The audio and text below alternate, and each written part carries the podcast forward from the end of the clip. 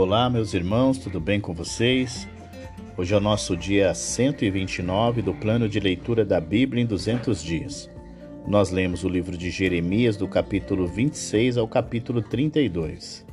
Em Jeremias, capítulo 26, o Senhor Deus ordena que o profeta vá ao templo e ali, diante de todos, anuncie os desígnios de sua palavra. Novamente, Jeremias foi ao templo, onde poderia pregar às pessoas que vinham de todo Judá para adorar. Ele se apresentou no tribunal público e exortou os adoradores a abandonarem seus caminhos pecaminosos e voltarem para Deus. Se eles se recusassem, o templo seria demolido, como o tabernáculo em Siló foi, vários séculos antes. Autoridades religiosas e cidadãos comuns ficaram tão irritados com a palavra de Jeremias que um motim ameaçou se desenvolver e Jeremias estava em sério perigo físico. Quando as autoridades da cidade correram ao templo para intervir na crise, os líderes entre a multidão exigiram que Jeremias fosse executado. Jeremias se defendeu, apontando que ele estava apenas falando a mensagem que Deus lhe deu. Seu verdadeiro desejo era que o povo se arrependesse, pois somente por meio dessa ação eles salvariam a si mesmo e ao seu templo da destruição.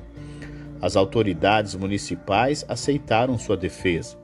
Outros líderes respeitados o apoiaram, acrescentando que, em vez de tentar matar o profeta, as pessoas deveriam prestar atenção às suas advertências. Se eles mudassem seus métodos, eles seriam salvos do desastre. Nisto, eles estariam seguindo o bom exemplo de um ex-rei da Judéia, Ezequias, que deu ouvidos ao profeta de sua época. Embora Jeremias nessa ocasião tenha escapado da morte, outro profeta que falou uma mensagem semelhante não fez. Este homem, Urias, tinha ouvido falar de uma ameaça à sua vida e fugiu para o Egito. Mas o ímpio Jeoiaquim o trouxe de volta a Jerusalém e o executou. Jeremias recebeu alguma proteção nessa época perigosa por meio da lealdade de um amigo influente, Aicã, filho de Safã. Em Jeremias capítulo 27, o Senhor Deus ordena que o profeta coloque sobre os seus ombros um jugo de madeira. Este era um equipamento utilizado por animais para arar o campo. No início do reinado de Zedequias, representantes de vários países vizinhos vieram a Jerusalém na esperança de formar uma aliança com Zedequias contra a Babilônia. Jeremias transmitiu a mensagem de Deus a eles, ilustrando a mensagem colocando o jugo de madeira utilizado em bois no pescoço.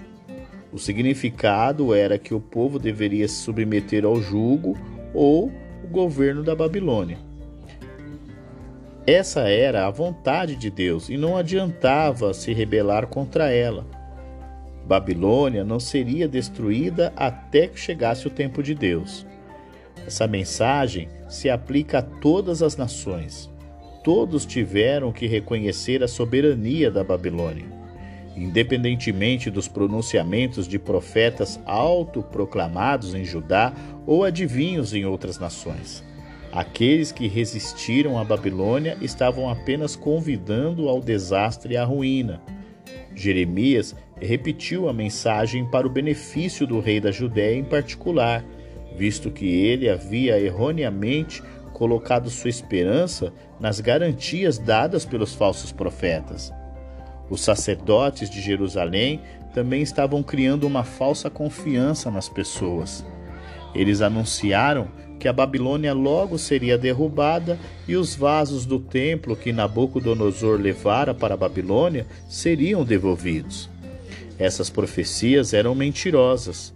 Os sacerdotes e profetas deveriam antes exortar o povo a se arrepender e assim evitar qualquer roubo do templo pelos babilônios. Mas Jeremias sabia que o povo não se arrependeria. Como resultado, os poucos tesouros restantes no templo também seriam levados para a Babilônia.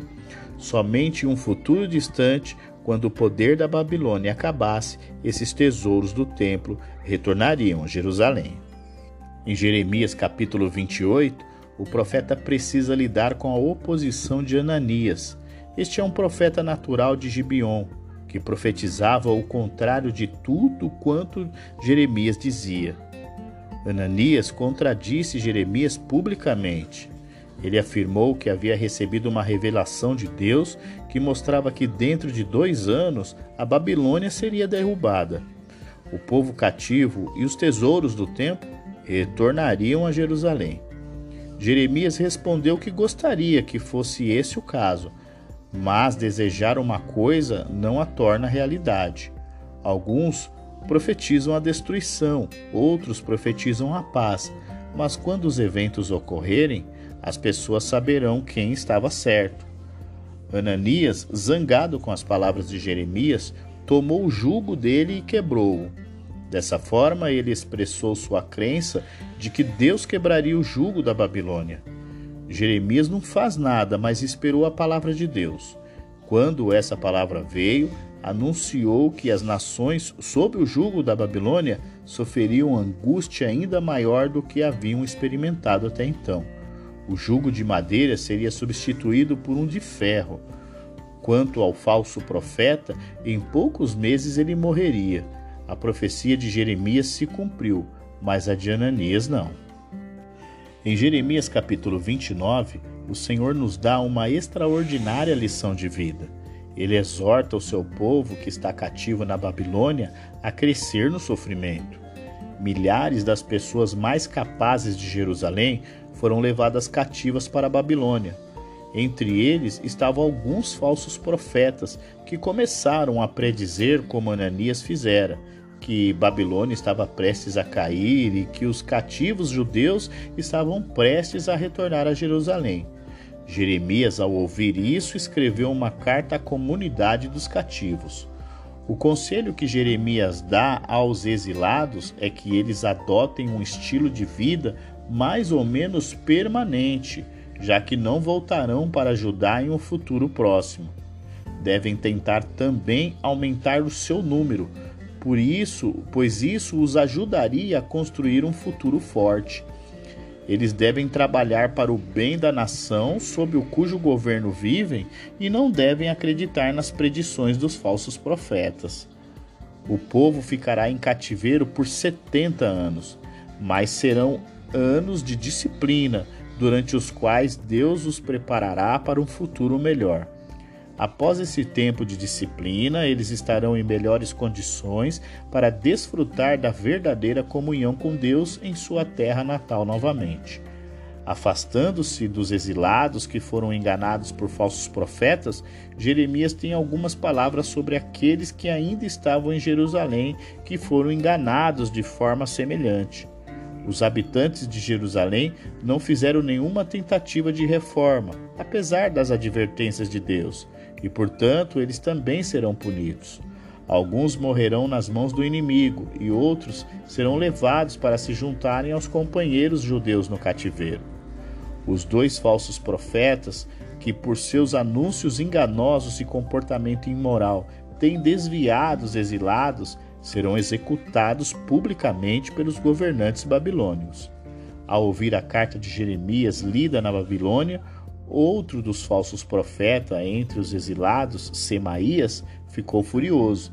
Ele escreveu uma carta aos sacerdotes em Jerusalém, acusando Jeremias de ser um louco e exigindo que ele fosse preso e encarcerado.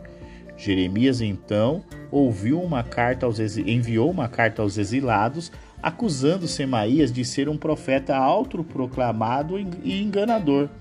Como punição, nem ele, nem qualquer de seus descendentes viver, viveriam para ver o cumprimento da promessa de Deus no retorno de, do povo à sua terra natal. Em Jeremias capítulo 30, o Senhor Deus revela ao profeta que seu povo passará por um período de grande angústia. O objetivo é que eles aprendam a valorizar a palavra de Deus e o relacionamento com Ele. Embora tenham profetizado o cativeiro de Judá, Jeremias também sabe que depois de 70 anos o povo voltará para sua terra natal. O sofrimento do povo de Deus será quase maior do que eles podem suportar, mas Deus lhes garante que não durará indefinidamente.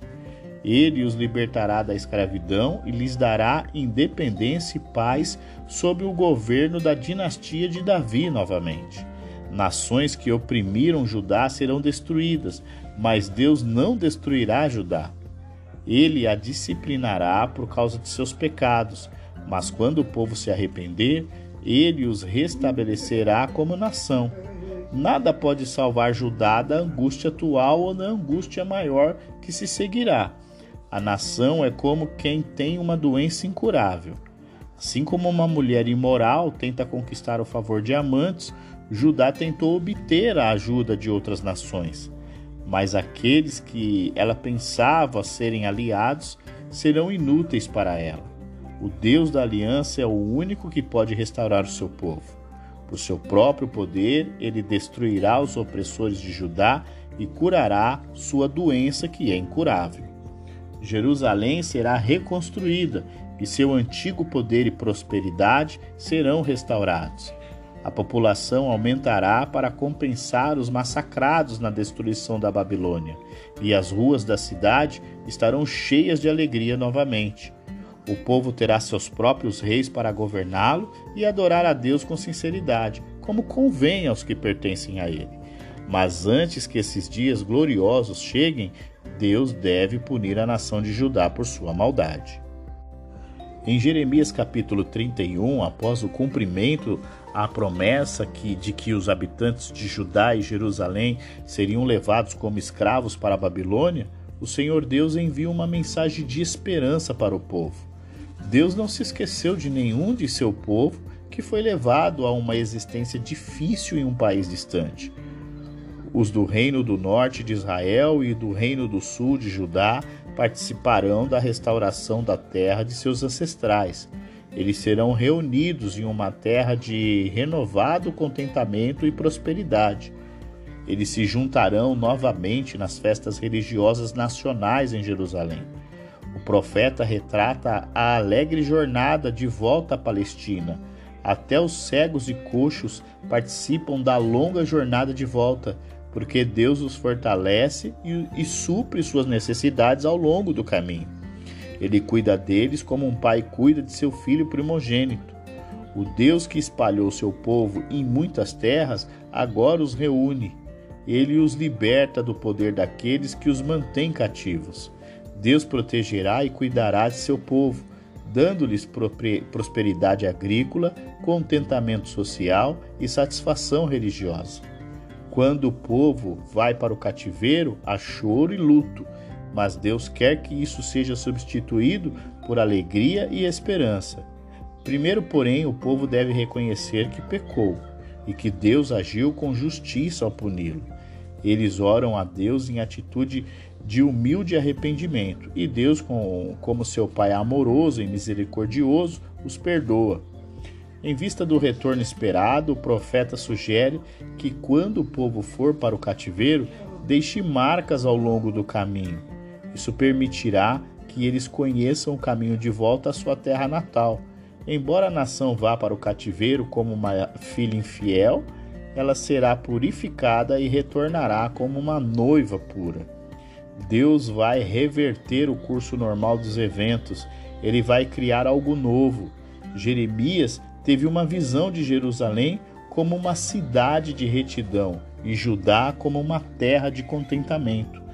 É uma visão que lhe dá a satisfação de que um sonho agradável aconteceu. Deus foi responsável pela devastação de suas terras no passado, mas também será responsável por sua produtividade no futuro. A essa altura, o povo terá aprendido as lições de seu cativeiro. Eles não culparão mais seus antepassados por seus infortúnios, mas perceberão que as pessoas são punidas por seus próprios pecados. O povo de Israel havia sido infiel ao pacto que Deus fez com eles no Sinai, e portanto eles nunca desfrutaram da relação íntima com Deus que ele pretendia para, para eles. Deus agora promete fazer uma nova aliança.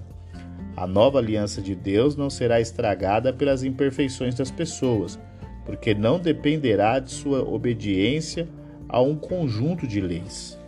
Deus mudará as pessoas trabalhando dentro delas, dando-lhes um melhor conhecimento de sua vontade e a força interior para realizá-la. Em vez de só os sacerdotes conseguirem se aproximar de Deus, todos conhecerão a Deus. As pessoas não precisarão de sacerdotes como mediadores entre elas e Deus, porque o próprio Deus tratará com seus pecados. Ele removerá todas as barreiras e os trará à comunhão direta consigo mesmo. Tão certo como Deus continuará a controlar o universo, ele restaurará Israel e Judá a sua terra. Jerusalém será reconstruída e possivelmente estendida além de seus antigos limites. Os lugares ao redor da cidade que antes eram contaminados serão purificados, para que Jerusalém se torne uma cidade inteiramente dedicada a Deus. Chegamos ao nosso último capítulo de hoje, Jeremias, capítulo de número 32. A escritura mostra que o profeta está preso no palácio de Judá por causa da palavra de Deus. Contudo, o Senhor dá uma ordem a Jeremias. Ele deve comprar um campo nos arredores de Judá, em Anatote. Na época do cerco final da Babilônia a Jerusalém, pouco antes da queda da cidade, Jeremias tinha sido preso. O rei Zedequias considerava Jeremias um traidor, porque previu a derrota da cidade e o cativeiro do rei. No entanto, Jeremias também previu que a terra de Judá não seria perdida para sempre e que um dia o povo a retomaria.